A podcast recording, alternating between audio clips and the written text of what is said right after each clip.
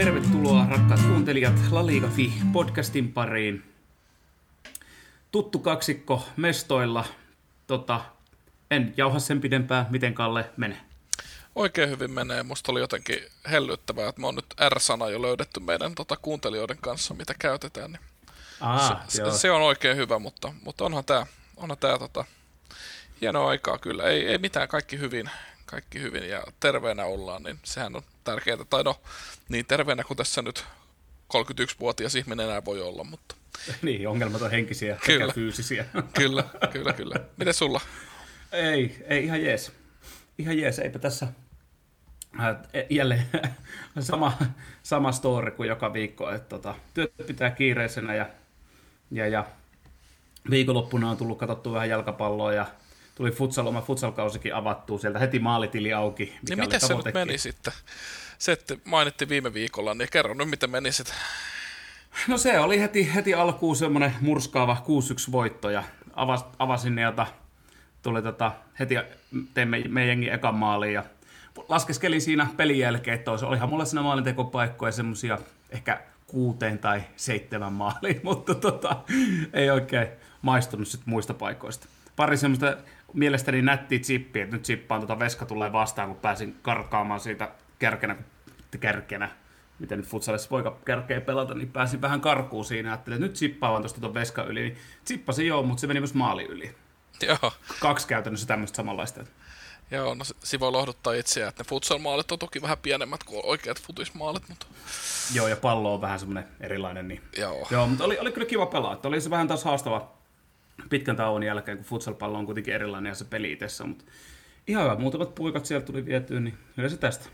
Tämä on kyllä ihan hyvä näissä Suomessa, kun talvi tulee, niin sitten pystyy tosiaan talvikaudeksi vaihtaa tuohon futsaliin, mikä on sillä kyllä ihan hyvää tekniikkatreeniä ja muuta. Niin onhan se koordinaatio, mutta toisaalta en mä tiedä nyt kun katsoo tuonne pihalle, kyllä mä voisin tuonne pihalle mennä futaan ja viime talvena oli sama homma. Muistaakseni tammikuussa olin tekonurtsilla, että ja käytiinhän me katsoa peliäkin niin ulkona tammikuussa. Tämä on vähän erikoista nämä talvet nykyään, että ei ole ehkä niin kuin 15 vuotta sitten, niin se oli vähän semmoista hankifudista. Niinhän se oli, joo. Mutta itse asiassa pakko myös jo siihen sanoa, että mun yksi jengikin pelasi itse päässyt matsiin, muista mikä oli, olikohan mulla duuni tai jotain, niin olisi ollut sauma pelata silloin, olikohan joku Uusimaan Cup vai Suomen Cup aikoina, niin olisikohan ollut -15 tai -10 astetta, mutta hangessa se pelattiin ja mä näin sitä pelistä klipiin, niin siinä ihan hirveästi äijät niin kuin äkkikäännöksiä tehnyt, se oli vähän hankalan näköistä, muistaakseni jossain Tuusulan niin kuin tekonurtsilla, mikä oli ihan niin kuin lumessa. Joo, mä muistan omana junnu-aikana, en muista oliko kertonut tähän podcastiin, mutta talvisi harjoiteltiin semmoisessa vanhassa teollisuushallissa, mihin oli vaan semmoinen hiekka levitetty ja vittu se pöllys ja sieltä kun pääsi sen 1,5 tunnin treenien jälkeen pääsi pois, niin oli niinku yski niinku semmoista hiekkapölyä ja sitten se oli vielä samassa hallissa kävi agility-koirat kävi treenaamassa, niin sitten siellä oli semmoista jäätynyttä koirankusta ja muuta niin siellä kentällä, niin se oli niin sitä glamuuria, että onneksi nykyään vissiin junnuilla on vähän paremmat olosuhteet tuo talvitreeni. On siellä vieläkin vähän kauheita tietyissä paikoissa Suomeen ymmärtääkseni, en niin tarkkaan tiedä, mutta on itsekin itse pelannut tuommoisessa hallissa, niin se on aika raju. Varsin pihalla on -25 ja sisällä on -45 ainakin siitä niin, välillä tuntuu. Kyllä. Yes. Hei, mennäänkö oikeasti podcastin aiheeseen pikkuhiljaa, eli espanjalaisen jalkapalloon? Joo, mennään ihmeessä. Valverde loukkaantui Real Madridille. Kuinka iso ongelma näet, että tämä on? Onko siellä semmoista pelastajaa olemassa? On, kyllä siellä pelastaja on, tai siis niin kuin, en sano, onko varsinaisesti 100% pelastaja, mutta ainakin pelastajan ainekset olisi mun mielestä tuossa Audicordissä kyllä. Nyt kun Audicordi kunnossa on ja kaikkea, niin mä veikkaan, että Audicord siihen tulee nousemaan vähän enemmän ja saamaan taas vähän lisää peliaikaa. Siellä kuitenkin kaverissa potentiaalia on, vaikka ne alkupelit vähän vaikeahkoja ollut, mitä nyt on päässyt se vähän pelaamaan, mutta mä veikkaan, että se on Audicord. Modrit ei missään nimessä joka tapauksessa niin kun ole enää niin kun, 90 minuuttia joka matsi pysty pelaamaan, ja niin kuin toi Valverde on mun mielestä aika iso menetys, mutta Joo, mutta kyllä mä näkisin, että Ødegaardilla joka tapauksessa siihen niin kuin lähdetään, pääsääntöisesti ainakin. Joo, onneksi Realilla kyllä nyt jonkun verran on sitä leveyttä, että on paljon parempi kuin monella muulla seuralla, totta kai näillä suurseuroilla, mutta onhan toi menetys kyllä Valverde ollut aika hyvä, kun on pelannut. Että. Joo, on ollut viimeiset pari kautta on ollut ihan älyttömän hyvä pelaaja, tai niin kuin hyvä peliä pelannut, että on siinä mielessä menetys, mutta kyllä mä uskon, että Ødegaardkin on, muistaa kaikki mitä viime kaudella näytti, jos saa sen oikean roolin ja saa se itseluottamuksen kasan, niin pystyy paikkaan hyvin ja pystyy ehkä olemaan vielä, väittäisin, että jopa hieman luovempi noissa hyökkäyspäässä ja siinä Real Madridilla voisikin olla ihan tarvetta.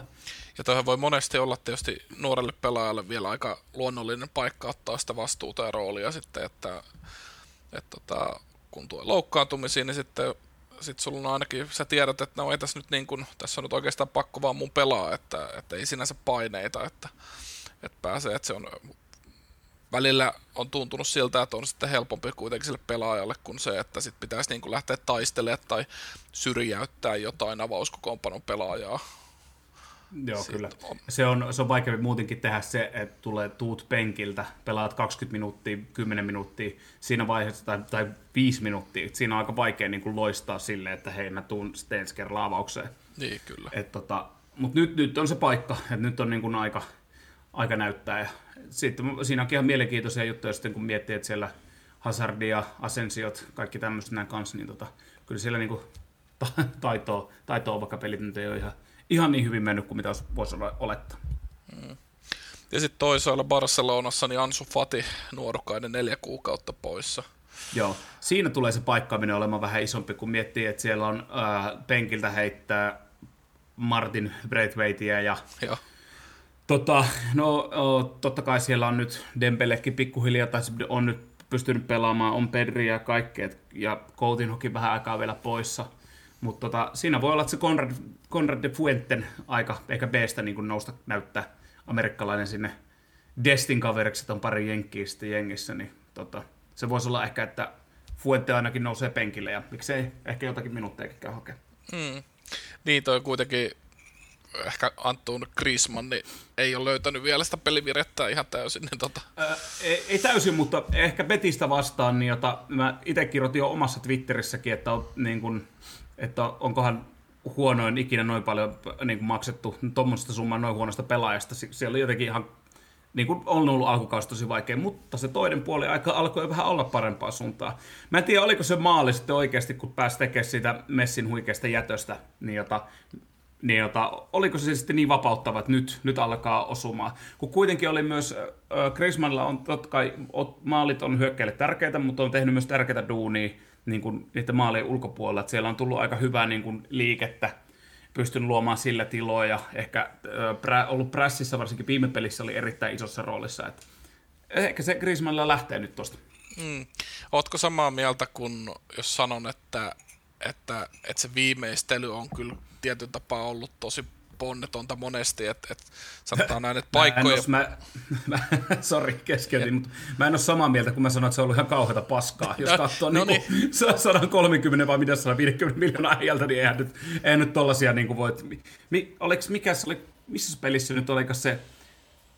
Olikohan Juventusta vastaan, kun se oli se ihan käsittämätön, tuli sinne tyhjää ja sitten... Ihan täysin jäätyä pallo vaan liukuu jalasta pois.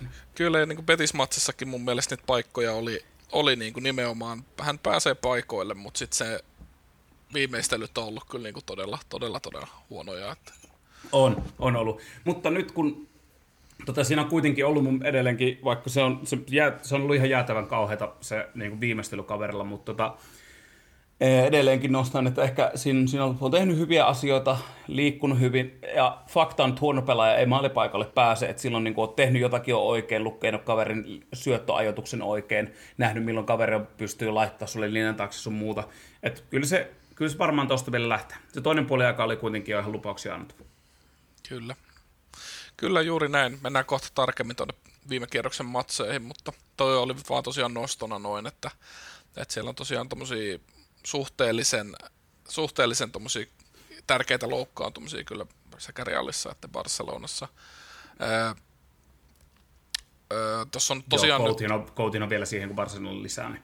Kyllä. Eli Coutinho oli sen verran vahva alkukaudesta, yksi parhaiten jopa paraskin tietyissä peleissä, niin on isoja menetyksiä. Joo. Tuossa no tosiaan niin kuin on moneen kertaan jo tullut todettua, niin aika poikkeuksellinen kausi on meneillään ja valmentajien päitäkin on vaadittu Vadille aika paljon. Viimeisimpänä nyt on alkanut kuulua vähän Real Madridin puolestakin, että Zidanekin pitäisi pikkuhiljaa alkaa.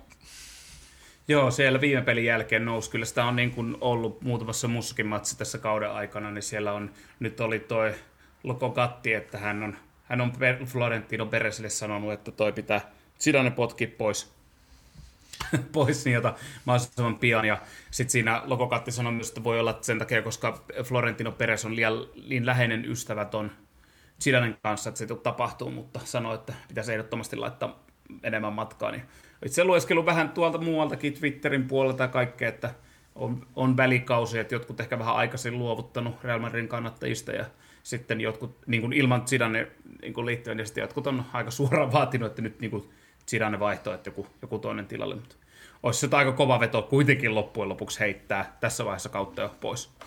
Kyllä, olisi se toki joo, ja ei siellä nyt varsinaisesti sellaisia niin kuin vapaita isoja nimiäkään ole, ja kun siellä on tosiaan aika moni muukin joukkue on ailahtelevasti tai jopa huonosti pelannut, niin mitäänhän ei ole menetetty vielä, mutta että onhan siinä, niin kuin on puhuttukin, niin iso rakenteellisia ongelmia siinä joukkueen pelaamisessa on, ja kyllä mestarien liigaa pitäisi ihan hirveän vahvana kandidaattina kyllä nyt nähdyn perusteella, tai siis alkukauden perusteella. Että.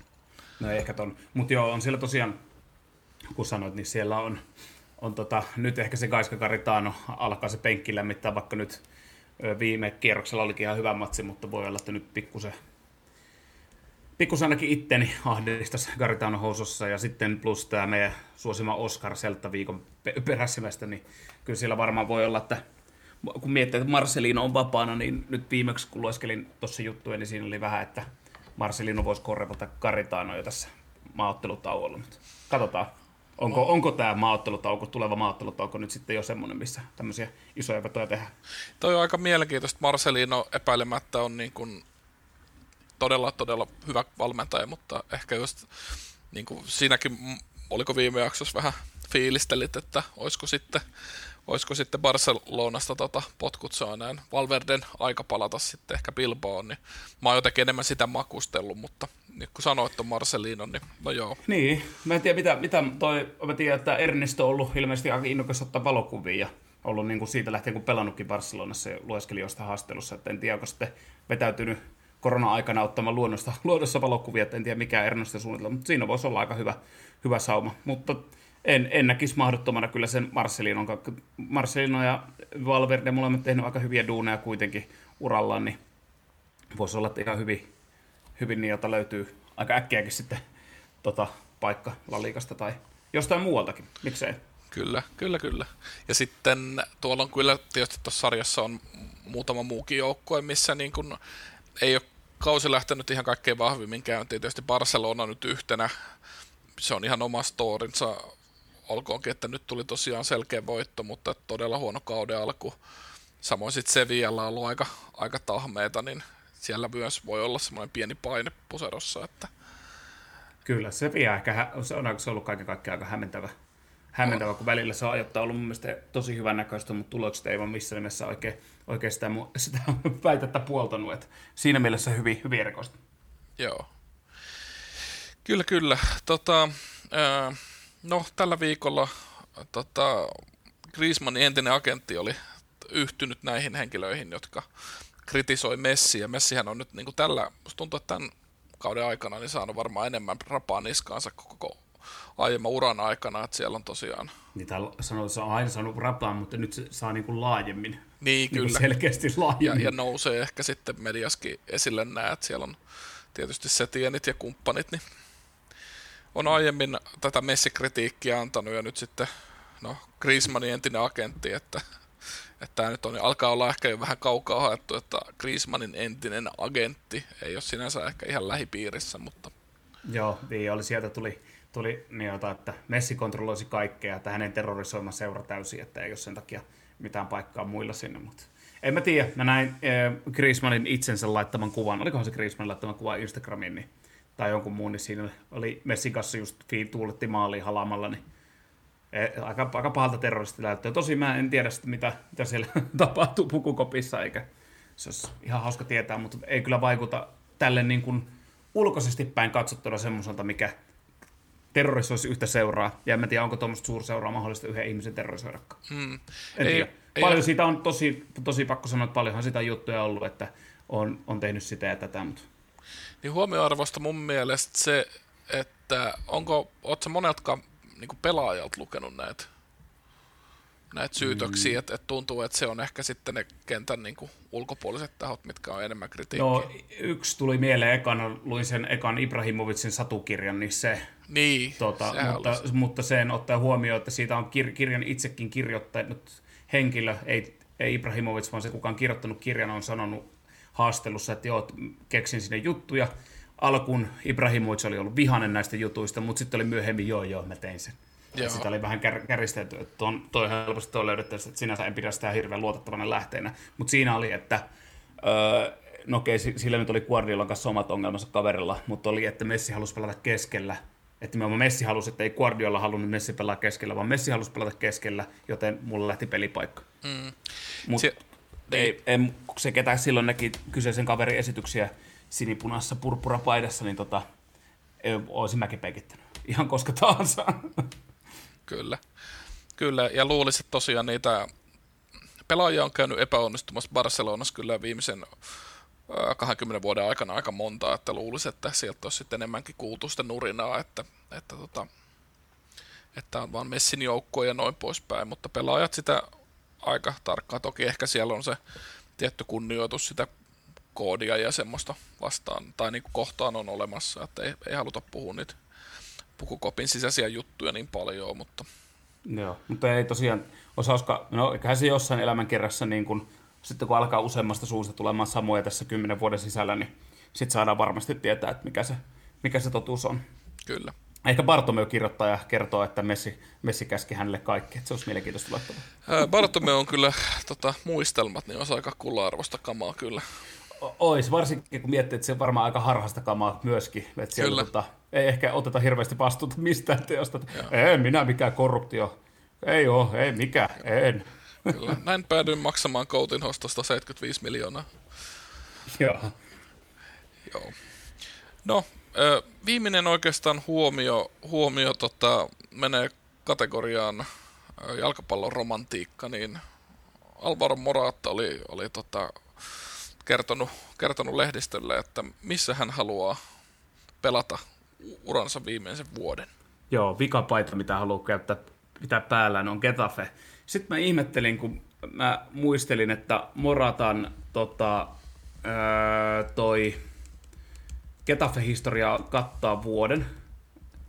Niin kuin se, mitä ainakin mä löysin, niin kuin, mitä mulla oli muistikuvissa ja mitä löytyi niin kuin loppujen lopuksi netistä.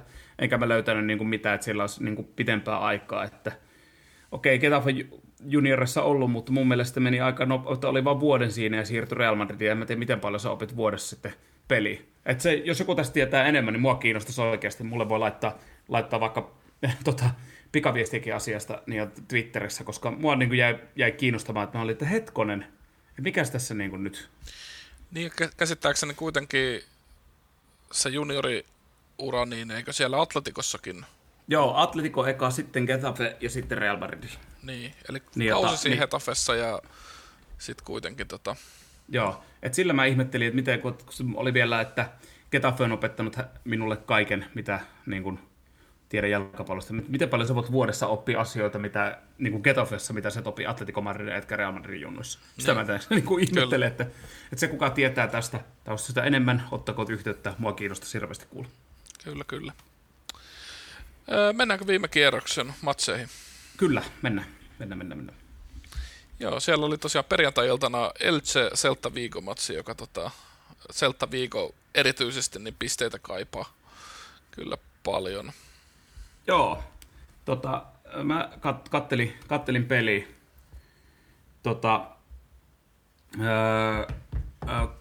Sorry, nyt tuli, rupesi pätkiä. Joo, mä kattelin sen peliä. Yksi, mikä mua kiinnosti hyvin paljon, kun mä kattelin siinä ennen peliä ja oli vähän sellainen aavistus, että niin kun, millä edes LaLigan joukkoilla vähiten vetoja maaliin kohti niin per ottelu. Ja muistin, että Elchellä on varmasti vähiten Granadan ohella. Sitten kävin katsoa tilastot, ja nyt niin tälläkin hetkellä tilastot näyttää, että Elchellä on se 4,9 vetoa per peli.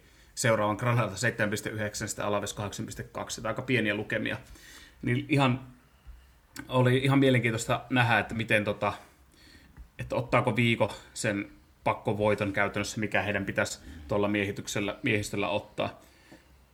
Mutta niin vaan, Elche onnistui tuolla viiden linjalla alhaalla pitää aika tiukillakin, ja plus piti vielä palloakin vähän enemmän kuin Viiko, että ei ollut todellakaan niin kuin missään nimessä toi, että olisi voinut huudella miksikään läpihuutopeliksi Viikolle sitä. Kyllä. Että oli ihan hyvä, että Viikolla oli toi XG 2,16, mä olin odottama 2,6, Elchelle 1,16, että oli kuitenkin hieman vaarallisempi, mutta kyllä se mun mielestä aika tiiviiltä se Elchen puolustuslinja näytti siinä, kun sitä peli katteli. Positiivinen juttu ehkä Celtalle on nyt se, että Santti Mina onnistui maaliteossa. Että ei ole pelkästään Iago Aspasin varassa joukkueen maalinteko, niin se on niin kuin... Joo, ja mikä siistii, niin Minahan on tosiaan oma kasvatti Celtalta. Että kävi välillä Valenssiassa, ei ihan lähtenyt, vaikka odotukset oli, ja sitten palasi takaisin, niin ihan hyvä. Kyllä huomasi tuuletuksesta päätellen, että maistui. Ja siellä oli itse hyvä syöttö tuolta Suoraselta siihen 1-1 maaliin muutenkin, että oli oikea-aikainen, hyvin semmoinen simppelin näköinen, mutta hieman, ketä Fudistan pelon tietää, että hieman kuitenkin vaikea antaa täyteen vauhtia, oikea-aikainen hyvä syöttö, mistä Minä pääsin laittoi hyvän sijoituksen maaliin. Niin. Siinä oli myös muutenkin selostajakin itse sanoi, että niitä pitäisi ehkä Suorasin saada palloa enemmän. Mä olen samaa mieltä, mä mietin, että oli Suoraselta ihan hyvä peli, ja pystyi näyttämään sitä luovuuttaan niin kuin heti alkuun. Kyllä. Ja Celta viikon valmentajan penkki on entistä huteraampi, siitä on jo niin kuin yksi jalka on leikattu pois. Oskarilla on suu auki vieläkin, ja ihmettelee, että mitä tapahtuu. Mitä täällä tapahtuu, joo. Kyllä. Kattelitko Huesca-Eibar-matsia? Joo, katoin itse, totta kai nyt Huescan pelit katoin. Niin. Lempetsi lempihengi kuitenkin. Niin. Ootin aika innolla taas. Tämä oli vielä siistiä, kun se oli 3 aikaa, että ihan törkeä aikasi. Sitten ajattelin, että Huesca varmaan ottaa sen pallonhallinnon, niin ihan siinä pikkuhiljaa sitten kävi, että siinä varsinkin toista puolia aikaa kohti, niin otti sen pallonhallinnon, mutta siinä oli siis, Huescalla oli heti pelin alussa niin kuin useampi sauma, aloitti jotenkin tosi terävästi, pallo kävi tyyli melkein maaliviivalla, mutta ei, sieltä vaan Eibar tuli ja nikkasi 1-0 johtoon. Mulla meni jotenkin kanssa itse, mä voin kuvitella miltä pelaajista tuntuu, kun mulla oli sille, että eihän tämä voi olla totta, että niin kuin, nyt olisi niin kuin ollut koskaan se johtominen paikka, mutta ei.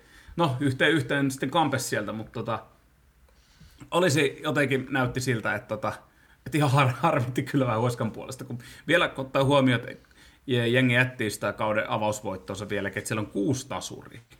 6. Ja 6 niin pistettä 9 pelistä, niin eihän se... Sillä saa semmoisen paikan sarjataulukossa kuin 20, eli viimeinen. Joo, kyllä. Ja no se yhdellä voitolla on korjattu, mikä tulee sitten varmaan. Mutta mietin, että Huescan maali odottama kertoo, niin sitten munkin näkee, niin että Huescan maali odottama on 2,23, Eibarilla 0,84. Ei siinä niin kuin Eibarilla oikeasti ollut ihan mitään saumaa. Siinä niin kuin oikeasti kävi... Harmitti vähän tuon Huescan puolesta, että olisi... Ja olisi ollut todella tärkeät pisteet sikäli, että siellä on niinku...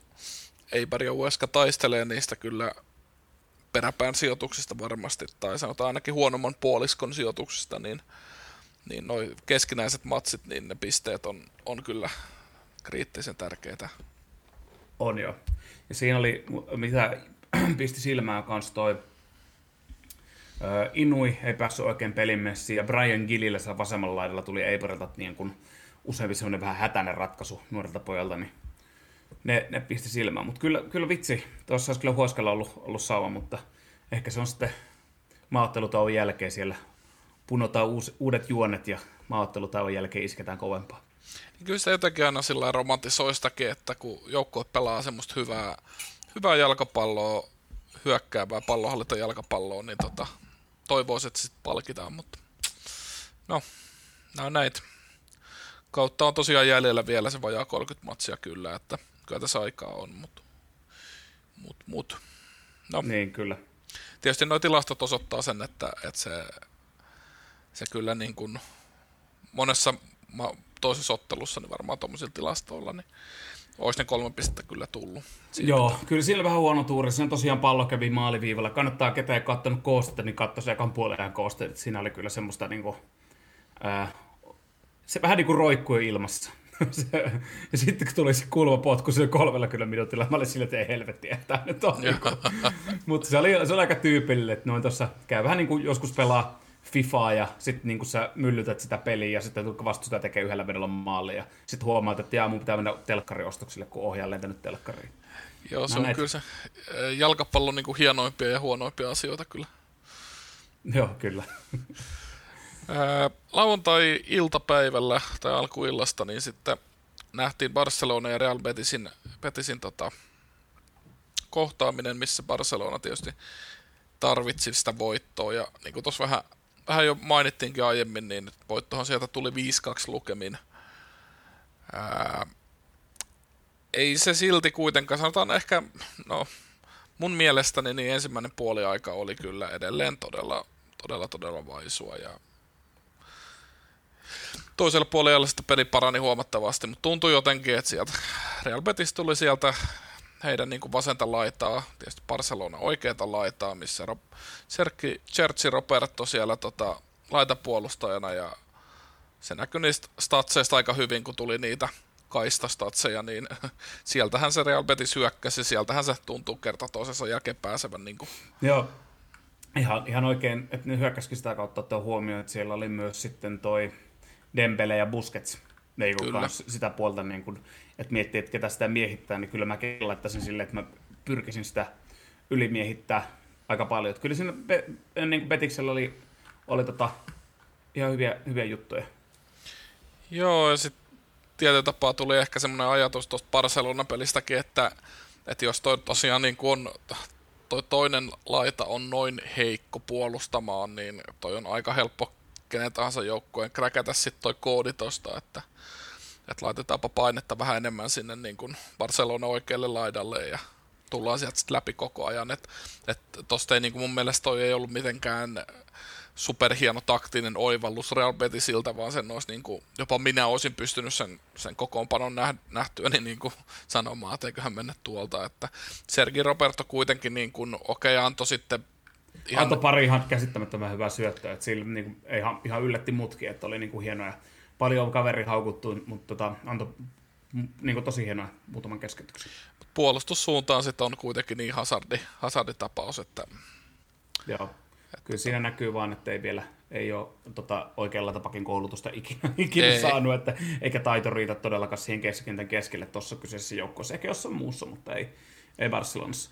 Mutta siis kyllä siinä myös Betis pyrki myös jossain välissä katto siinä, niin kun ottaa huomioon Barcelonan yksiä heikkouksia on just toi, tai siis heikkouksia, että linja on tosi ylhäällä, niin totta kai sieltä lähtee aina pari sinne linjan taakse ja pyritään vähän niin kuin pistämään sen linjan taakse sinne, niin sitä Betis vähän lähti hakemaankin sinne. Kyllä. Siinä yhdessä välissä, että niin kun, mutta sitten taas kun Betikselläkin on aika ylhäällä se linja, niin Barcelona pystyi käyttämään sitä myös aika hyvin hyödykseen, että sieltähän niitä maaleja sitten niitä tulikin aikaan. Kyllä se sitten tosiaan, kun se repesi siinä toisella halfilla, niin sehän, niin kun, sehän oli sitten yhtä päätyjä, ei sinänsä epäselvyyttä voittajasta. Ei, se oli mun mielestä törkeä siisti se, minkä Messi päästi siitä, mihin just Griezmannin maailmista aikaisemminkin puhuttiin, se oli ihan älyttömän hieno. Se näytti silleen, kun telkkarista katsoi, niin katselit silleen, että aika vaarattoman näköinen, niin että Messi saa palloa ja varmaan vetää silleen niin kuin nopeasti, jos pystyt kelaamaan sitä.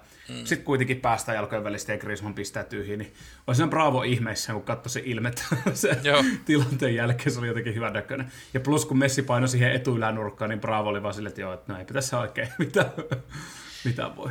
Joo, tämä on nyt jännittävää nähdä muutenkin, että toimiiko tämä peli nyt semmoisena vedenjakajana, että sieltä tuli nyt Messillekin tuli niitä onnistumisia, pelitilanne maali tuli, ja Griezmann sai maali, niin, ja näin poispäin, niin ja oliko Dembele, kun teki ekan maalin, muistanko oikein vai sekoilenko, mutta kuitenkin niitä tärkeitä onnistumisia kuitenkin tuli sinne niin kuin hyökkääjille nyt, niin Joo, no Dembele teki, Dembele, Griezmann, Messi, Pedri taisi olla viimeinen.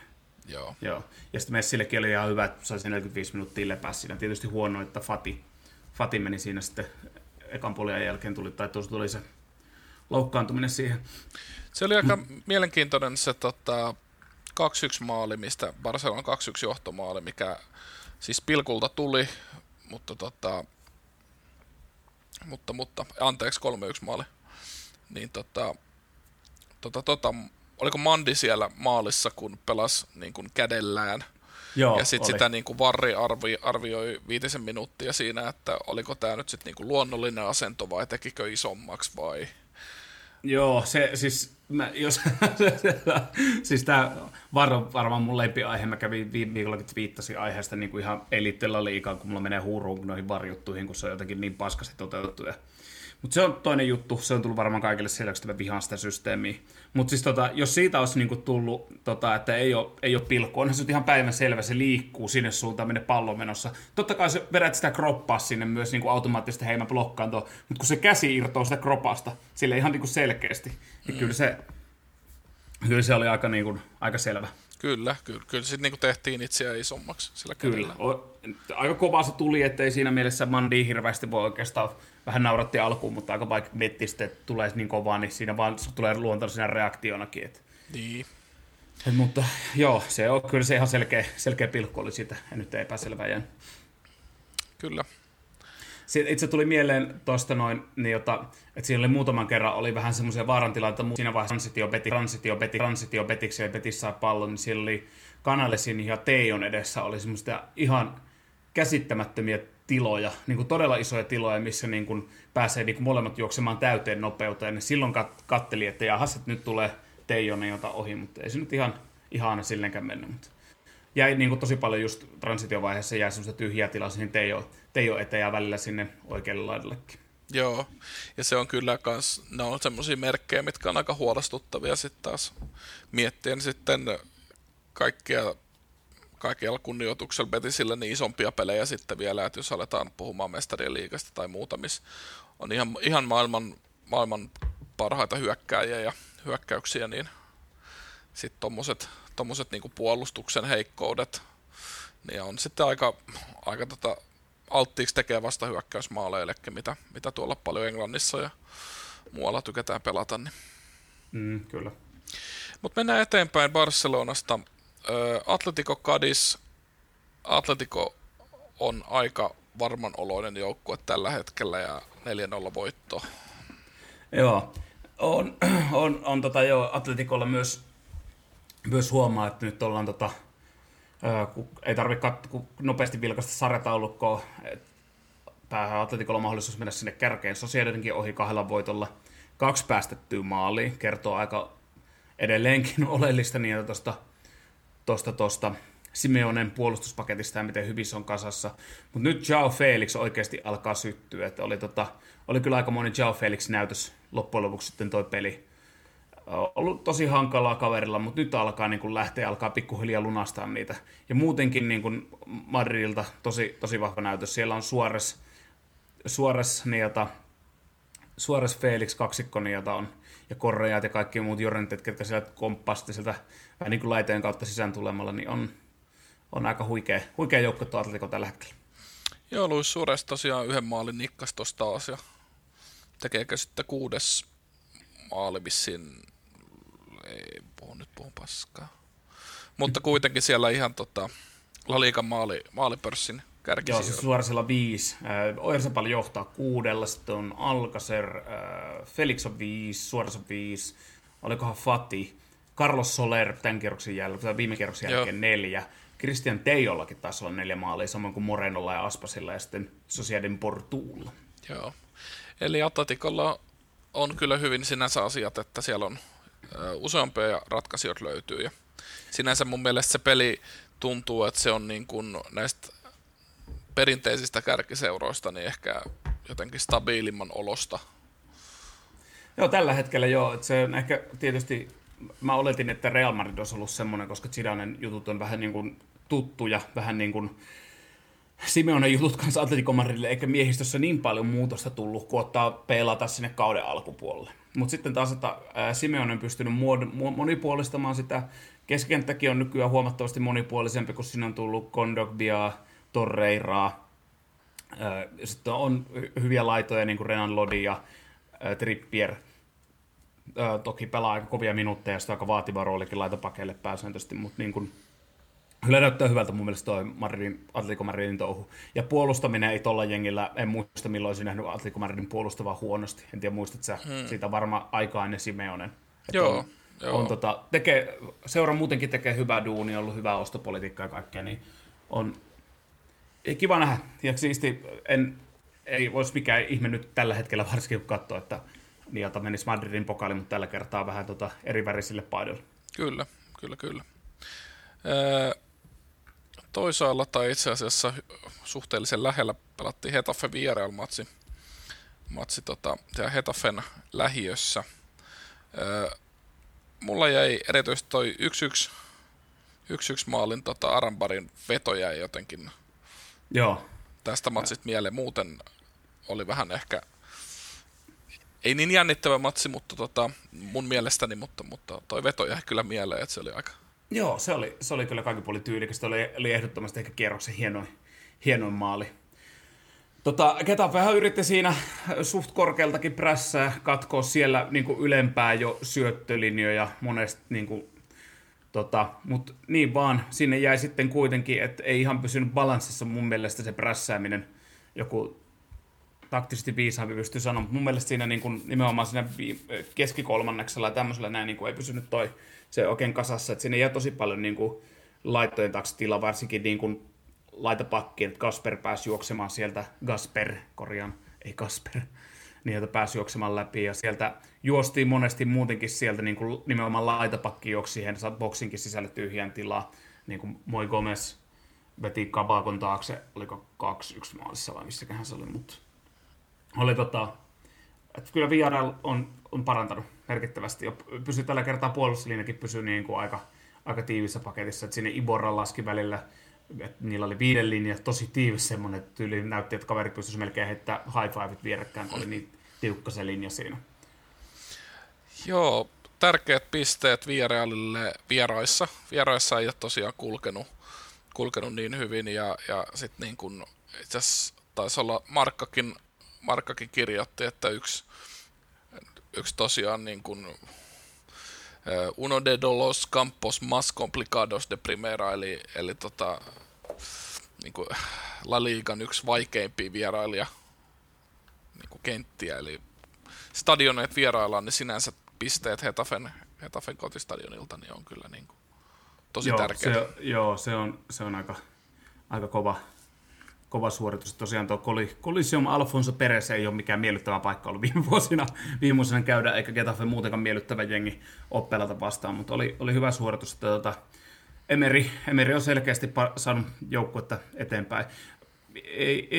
Itselle pisti myös silmän tuo Paco Alcacerin näytös, että tekee tosi paljon hyviä ratkaisuja kentällä niin kuin pallottomannakin, että juoksee oikea-aikaisesti, syöttää hyvin, on niin kuin koko ajan silleen pelin sisällä ja on valmis viimeistä. Jotenkin mä tykkään, että on löytänyt jotenkin uuden vaihteen ja tekee niin kuin älykästä duunia siellä. Joo, siinä on myös vahva kandidaatti tuonne mestarien liigasijoille kyllä, jos siinä on tosiaan pelissä ollut aika paljon ongelmiakin tässä alkukauden aikana, niin nyt on jännittävää sitten seurata, että alkaako paketti löytyy siellä ja sitä kautta alkaako jengi lunastaa vähän niitä odotuksia, mitä mekin heille silloin annettiin ennen kautta. Joo, kyllä. Annettiin itse aika hyvinkin. Että katsotaan, mitä käy.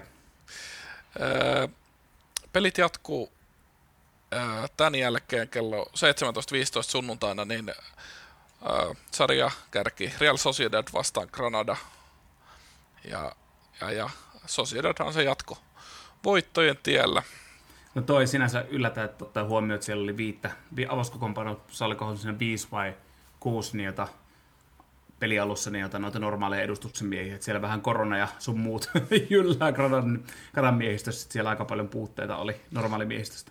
Joo, se on aika hyvin, oliko pakko katsoa tuossa vielä, että kuinka monta pelaajaa siellä sitten niin kuin loppupeleissä on siinä Edadin ringistä mukana, että asian aika hyvin niin kuin tiivistää se, että siellä oli tosiaan maalissa 18-vuotias debytantti ja penkillä oli sitten penkkimaalivahtina, oli 17-vuotias junnu, niin se kertoo kyllä aika hyvin siitä, että kyllä. Ja itse asiassa tänään on tullut Mundo Deportivossa uutinen, että El Granada solo tiene dos futbolistas disponibles para entrenar, eli Granadalla on ainoastaan 2 jalkapalloilijaa, ketkä pystyy treenaamaan. Joo. Se on aika... Olkoon se vaikka viikon nostoja tässä vaiheessa, mutta aika hyvin menee tällä hetkellä. Mutta no, nyt on maaottelutauko, että siellä on onneksi aika sitten toipuu näistä koronaviruksista sun muista. Joo, tämä on kyllä niinku tosi hyvää saumaan, että jos se on kuitenkin se, onko se 10 päivää vai 2 viikkoa se toipumisaika, mitä pitää olla, niin, tai se ei toipumisaika, vaan siis karanteeniaika, niin sehän nyt aika hyvin tässä menee tosiaan, kun viikonloppuna nyt pelataan noita maajoukkuepelejä. Kyllä, ja ensi viikollakin pelejä. Kyllä, mutta eipä siitä pelistä. Granada rimpuili mukana, mutta tosiaan jos sulla on tommoinen pelaajatilanne, niin eipä joo. Se nyt hirveä. Mä itse yllättynyt vaan siitä, että Sociedad ei voittanut enempää . Joo. Että olisin olettanut toki 9 vetomaalia kohti ja 9 aimaalia live-tulosten mukaan niin 22 maalintekoyritystä ja pallohallinta 73. Että aika dominaatio se oli, että Granada on päässyt 2 kerran vetämään maalia kohti, 1 kerran ohi maalia. No, se on tietysti tuommoisessa tilanteessa niin, että toinen vaan tekee kaikkea, että saa pidettyä edes vähän sitä tulosta siistimpää. Joo, sellaista Virkkunen kommentoi siinä matsin aikana, että olet niin kuin Sociedad vähän niin kuin, miten se nyt sanoisi, siis tyylikkäästi, että ei murjo ihan maanrakoon, että vähän semmoista niin kuin tietynlaisella kunnioituksella pelaa, että ei lähde mitään niin kuin 13-0 numeroita takomaan, mutta enpä mä tiedä, mun mielestä kyllä Granada kuitenkin taisteli myös hyvin, että ei siinä mitään. No. Sitten kierroksen, tai yksi odotetuimpia matseja tällä kierroksen Valencia Real Madrid, ja tämähän nyt oli aivan käsittämätön peli. Joo, ei, jos olisin lähtenyt tätä veikkaa tulosvedossa, niin en ole saanut kyllä, en vaikka miten paljon olisin viinaakin vetänyt sitä ennen tulosvedon lyönnistä, niin en ole saanut tätä tulosta kyllä mitenkään. Ei kukaan uskalla näitä Valenssian matseja yhtään betsaa, kun tämä on niinku aivan siis mitä tahansa voi tapahtua, mutta nyt tapahtuu niin, että Valencia voitti lukemin 4-1 ja sai 3 pilkkua tässä matsissa. Joo. Itse asiassa tavallaan 4, koska se 1 hylättiin, koska toi lähti liian aikaisesti liikkeelle toi Musa. Niin kyllä. Niin se joutui, tai niin kuin pääsi vetämään uudestaan. Ja tämän vedonhan Kurttoa siinä. Mutta joo, nämä on näitä varittuja. Kyllä. Soler tosiaan, niin kuin tuossa vähän mainittiinkin, niin 3 pilkkumaalia ja ne oli nyt sitten niin kuin riitti sitten voittoon, mutta onhan toi, mut toisaalta kuulostaa rajulta, että tosiaan 3 pilkkumaalia toiselle joukkueelle, mutta ei Real Madridkaan eikä Zidanekaan pelin jälkeen purnannut juurikaan, että kyllä siinä oli vaan niin kuin aikamoista peiliin katsomista puolustussekoilua ja todella huonosti. Joo, kyllä niin siinä käsivirheitä ja kaikkea tämmöisiä, mitä se tuli siis Marceloltakin se yksi käsivirhe, niin oli jotenkin erikoisen näköistä. Ei siinä Real vielä tälläkään kertaa saanut hyökkäyspelissä niin kuin rullaamaan millään tasolla. Yksi, mikä kiinnitin huomioon, että toi Kroos ei avannut. Että mikä sillä on, niin kuin ehkä sillä on aika iso merkitys mun mielestä Real Madridin palloisen pelisiin rytmittämiseen ja kaikkeen tällaiseen, niin kuin toimii siinä moottorina sille pelille. Ja ilmeisesti siellä on huheen mukaan, Marka tänään kirjoitteli, että pukukoppi, oliko Mundo Deportivo, no ihan sama, joku espanjalehti kirjoitti, että pukukoppikin olisi vähän kritisoinut sitä, että Mendi ja Kroos ei pelannut, että siellä ei oltu ihan tyytyväisiä pukukopin puolella. En tiedä sitä, nämä on tämmöisiä juttuja, mitä lukee tuolla huhuissa, mitä voi kuka tahansa kirjoitella, että en tiedä mikä on totuus, mutta tämmöistä on, niin jota oli lueskeltu, että siellä olisi ollut vähän jengi tyytymättömiä tuohon avauskokoonpanoon. Kyllä. Marcelon aikahan nyt ihan mun mielestä alkaa selkeästi olla ohi, että siellä ei ole enää keskityksille oikein semmoista jatkajaa, eikä pääse tuomaan niin hyvin näitä hyökkäysvahvuuksia esille kuin aikaisemmin. Joo, ja puolustussuuntaan niin ei koskaan tietysti ollutkaan mikään paras puolustaja. Niin ei, mutta on kuitenkin täyttänyt sen paikan. Ei ole missään nimessä ollut paras, eikä niin kuin, ei silleen, että lähtisi juhlut vitsi miten hyvin puolusti, mutta en mä nyt ole hirveästi semmoista käsittämätöntä koomailua nähnyt. Aika pitkään kaveri siellä pelannut kuitenkin ja isoja matseja. Että sinänsä en heittäisi Dösa alle ihan täysin, mutta jotka suuntaan kuitenkin ne kaikki niin kuin isommat avut miehellä on. Just näin, joo. Just näin. No, ei se nyt Realille mikään järkyttävä ongelma ollut toi matsi sikäli, että siinä on kaikki, tai monet muutkin on niitä pisteitä tuossa pudotellut alkukauden aikana, niin ei ole sinänsä, että lähinnä vaan tommonen jälleen niinku, no ehkä hieman nolo, mutta et ei mitenkään niinku kauden kannalta ratkaiseva. Ei vielä tässä vaiheessa missä nimessä, että nyt on sekä se, että sitten on Zidane on ja koko joukkue aika herätä, tuommoinen miehistö, niin siihen hyökkäykseen pitää löytyä soljuvuutta, löytyy niitä ratkaisuja, katsoa niitä ajoitukset kuntoon. Mä uskon, että Hazard, Asensio, Ødegaard, Kroos, Benzema, tuommoiset kaverit kun nimeää, niin ihan nimelläkin varmasti kun saa sen yhteyspelin niin kun löytymään, niin tulee kyllä tulosta. Tai sitten siinä käy silleen, että tästä kaudesta tulee vähän niin kuin floppivälikausi ja sitten mennään uuden valmentajan johdolla keväällä tai seuraavan kautta. En tiedä. Tästä tulee kyllä kaikkiaan. Tästä tulee niin kuin varmaan yksi mielenkiintoisinta LaLiga-kausista 10 vuoteen tyyliin. Kyllä. Pidempäänkin aikaa. Ja onhan toi tosi makea nähdä. Siellä Sociedad porskuttaa sarjakärjessä ja näin. Niin se on niin kuin lämmittää sydäntä kyllä todella paljon.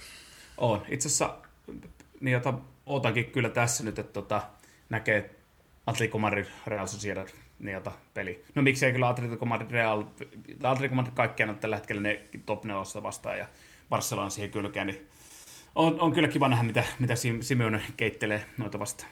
Joo, ei tosiaan mennä seuraavaan kierrokseen, kun tässä maajoukkuetauko on, mutta kiusataan nyt sen verran, että siellä on tosiaan tulossa Atlético Barça-peli muun muassa. Niin Kyllä, katsellaan maaottelutauon jälkeen, että mikä on loukkaantuneiden tilanne ja mikä on ja mitkä on ne lähtökohdat tuohon matsiin sitten tarkemmin ja mitä mahdollisesti on odotettavissa, niin se tsiikataan sitten.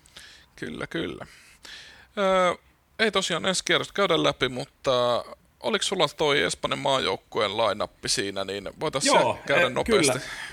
Joo, eli nyt kun maaottelutauko on ja itse ootan kuumeisesti erittäin intohimoisen Suomen maajoukkueen fanina hereis, jota Tampereella jokusin kerran tuli tuossa viime kesänä käyty. Niin.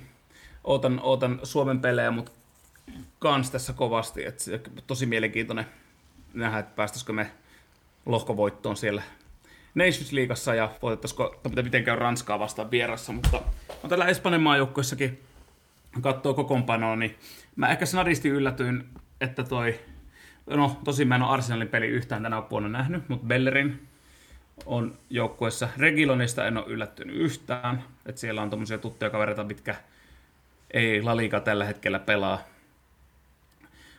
Tietenkin kokee Busquets,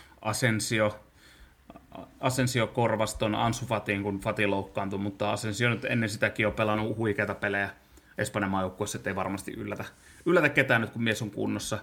Sitten Sociedadin huippukaksikko Merino, Oyarzabal. Ja hauskaa on, että Merinollahan on vasta tällä hetkellä 5 maaottelua, Oyarzabalilla 9. No, kaverit on molemmat niin kuin alle 24-vuotiaitakin, ettei sinänsä kertynyt, mutta että ehkä se nyt alkaa heidän kausi tuossa.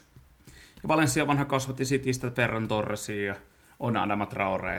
Ja toi näyttää aika miellyttävältä toi Espanjan maajoukkueen rinkusta tälle vilkaisee.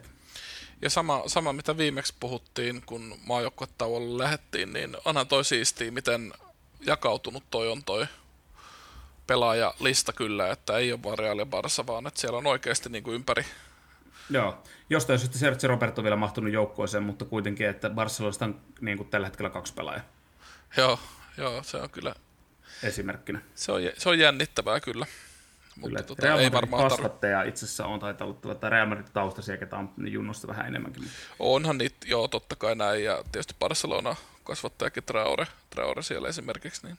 Niin, tai Bellerin ja Garcia, tai ketä ainakin pelannut Lammeen sijassa.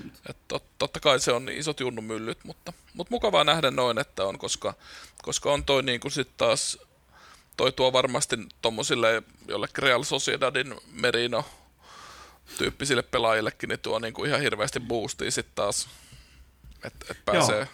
Joo, kyllä. Ja sitten kun hekin pelaa samana päivänä, kun Suomi pelaa Ranskaa vastaan, niin pelaa Hollantiin vastaan. Niin siinä on heti niinku treenimatsikin siihen alkuun, että siinäkin on hyvä sauma tuommoiselle Ferran Torres, Adam Traore, ketkä vähän vähemmän pelannut. Marcos Llorentelle eka kutsu, muuten unoin mainita. Llorente 25-vuotiaana ekan kerran hienon alkuouden alun pelannut Atletikossa, niin on ehkä sauma päästä näyttää. Luis Enriquekin on ymmärtääkseni kierrättänyt aika hyvin tota jengiä, niin ihan siistiä. Tuo on melkein, jos ei tule samaan aikaan Suomen pelin kanssa, niin mä ainakin pyrin siikattua. Kyllä. Mutta eiköhän se ollut tältä erää siinä. Kyllä, siinä, se voisi olla tällä erää taputeltuna. Eiköhän me hiljennytä maajoukkuetauon viettoon ja palataan sitten ensi viikolla ennen seuraavaa kierrosta asiaan. Kyllä, näin tehdään. Kiitoksia. Yes, moro.